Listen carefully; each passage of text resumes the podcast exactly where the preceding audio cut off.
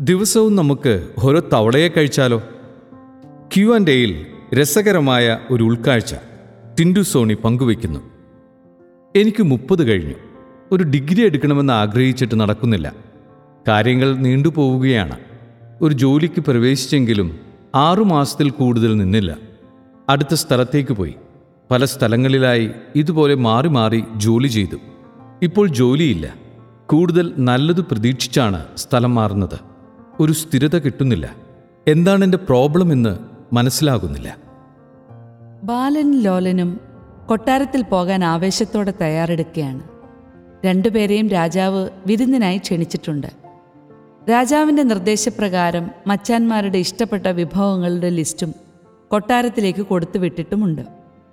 ഇവർക്ക് കൈവന്ന സുവർണാവസരം നാട്ടിലൊക്കെ പാട്ടായി. നെഞ്ചിടിപ്പോടെ കാത്തിരുന്ന ആ ദിവസം ഇതാ വരവായി.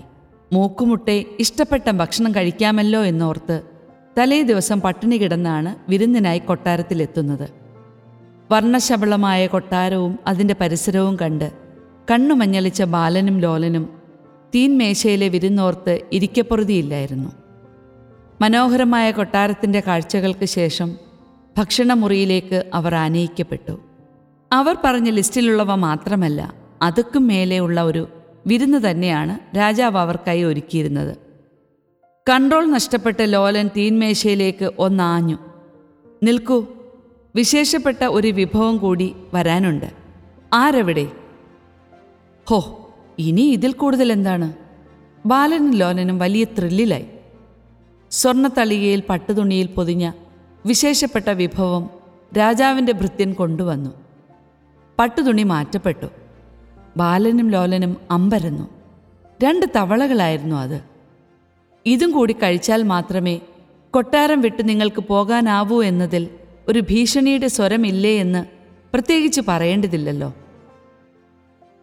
ബാലൻ രണ്ടും കൽപ്പിച്ച് ആദ്യം തന്നെ ഒരു തവളയെ കഴിച്ചു. പ്രയാസമുണ്ടായിരുന്നെങ്കിലും പിന്നീട് തീന്മേശയിലുള്ള ഓരോ വിഭവവും ആസ്വദിച്ച് കഴിക്കാൻ അയാൾക്ക് പറ്റി.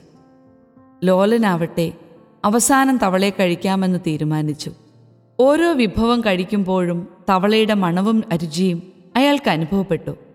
ഇത് കഴിഞ്ഞാൽ തവളയെ കഴിക്കണമല്ലോ എന്നോർത്ത് ഭാരപ്പെട്ടാണ് ലോലൻ കഴിക്കുന്നത്. നിങ്ങൾ ബാലേട്ടനോ ലോലേട്ടനോ? ബ്രെയിൻ ട്രേസിയുടെ ഈറ്റ് ദാറ്റ് ഫ്രോഗ് എന്ന ബുക്കിനെ ആധാരമാക്കിയിട്ടാണ് കേട്ടോ ഈ കഥ പറച്ചിൽ. ഇത് പറയാൻ കാരണം സുഹൃത്തിന്റെ കാര്യങ്ങൾ നീട്ടിവെക്കുന്നതിനെക്കുറിച്ച് സംസാരിക്കാൻ തന്നെയാണ്.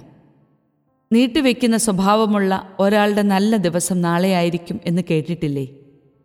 എന്തു കാരണങ്ങൾ കൊണ്ടായാലും ഡിഗ്രി എടുക്കാതെ ഇത്രയും നാൾ നീട്ടിവെച്ചത് ശരിയായില്ല. നൂറ് ന്യായങ്ങൾ പറഞ്ഞ് ഓരോ കാര്യങ്ങൾ നീട്ടിവെച്ചാൽ അതിനെ ഓർത്ത് നീറി മാത്രം ജീവിക്കേണ്ടി വരും ലോലൻ തവളയെ കഴിച്ചതുപോലെ ആവുമത് സാഹചര്യം പ്രതികൂലമാകുന്നതല്ല.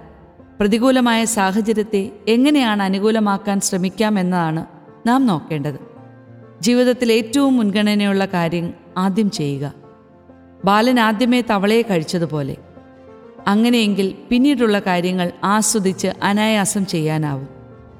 അതുപോലെ സുഹൃത്തിന്റെ ഒരു ജോലിയിൽ നിന്ന് മറ്റൊന്നിലേക്കുള്ള ചാട്ടവും മെച്ചപ്പെട്ട ഒരു ജീവിത സാഹചര്യത്തിലേക്ക് കൊണ്ടുചെന്നെത്തിക്കില്ല ഈ ഒരു കാരണം മതി നിങ്ങളെ ആരും ജോലിക്കെടുക്കാതിരിക്കാൻ.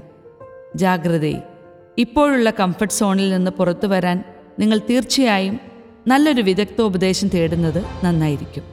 ഫൈവ് സെക്കൻഡ്സ് റൂൾ നമ്മുടെ ബ്രെയിൻ നമുക്ക് സുഖകരമല്ലാത്തതും ബുദ്ധിമുട്ടേറുന്നതുമായ കാര്യങ്ങളിൽ നിന്ന് നമ്മെ പ്രൊട്ടക്റ്റ് ചെയ്യാനാണ് ശ്രമിക്കുക. ഇതിനെതിരായി നാം ചില തീരുമാനങ്ങൾ എടുക്കുമ്പോഴാണ് നല്ല ശീലങ്ങൾ തുടങ്ങുന്നതും ചീത്ത ശീലങ്ങൾ നിർത്താനും സാധിക്കുന്നത്. ഉദാഹരണത്തിന് എല്ലാ ദിവസവും രാവിലെ അഞ്ച് മണിക്ക് എഴുന്നേൽക്കാൻ തീരുമാനിക്കുകയും അലാം അടിക്കുമ്പോൾ ക്ഷീണം തോന്നി നാളെയാവാം കുറച്ചു നേരം കൂടെ കിടക്കാമെന്ന് വിചാരിച്ചാലോ? ഇത്തരം ചിന്തകൾ തലയ്ക്ക് ചുറ്റും കറങ്ങും നേരം നിങ്ങളുടെ ആക്ഷൻ വന്നിരിക്കണം. അതായത് എഴുന്നേറ്റ് പോയിരിക്കണം. അങ്ങനെ നമ്മൾ നമ്മുടെ തലച്ചോറിനെ കൺട്രോൾ ചെയ്തു തുടങ്ങണം. തുടർച്ചയായി ചെയ്തു കഴിയുമ്പോൾ കംഫർട്ടായ പ്രവൃത്തിയായി ശീലമായി ശക്തിപ്പെട്ടുകൊള്ളും. ശ്രദ്ധിക്കുക എതിർ ചിന്തകൾ വരുന്ന നേരത്തെ ആദ്യ അഞ്ച് സെക്കൻഡുകൾ പ്രധാനപ്പെട്ടതാണ്. തവളയെ കഴിക്കാൻ റെഡിയല്ലേ ഏറ്റവും മോശമായ തവളെ ആദ്യം കഴിച്ചാലോ?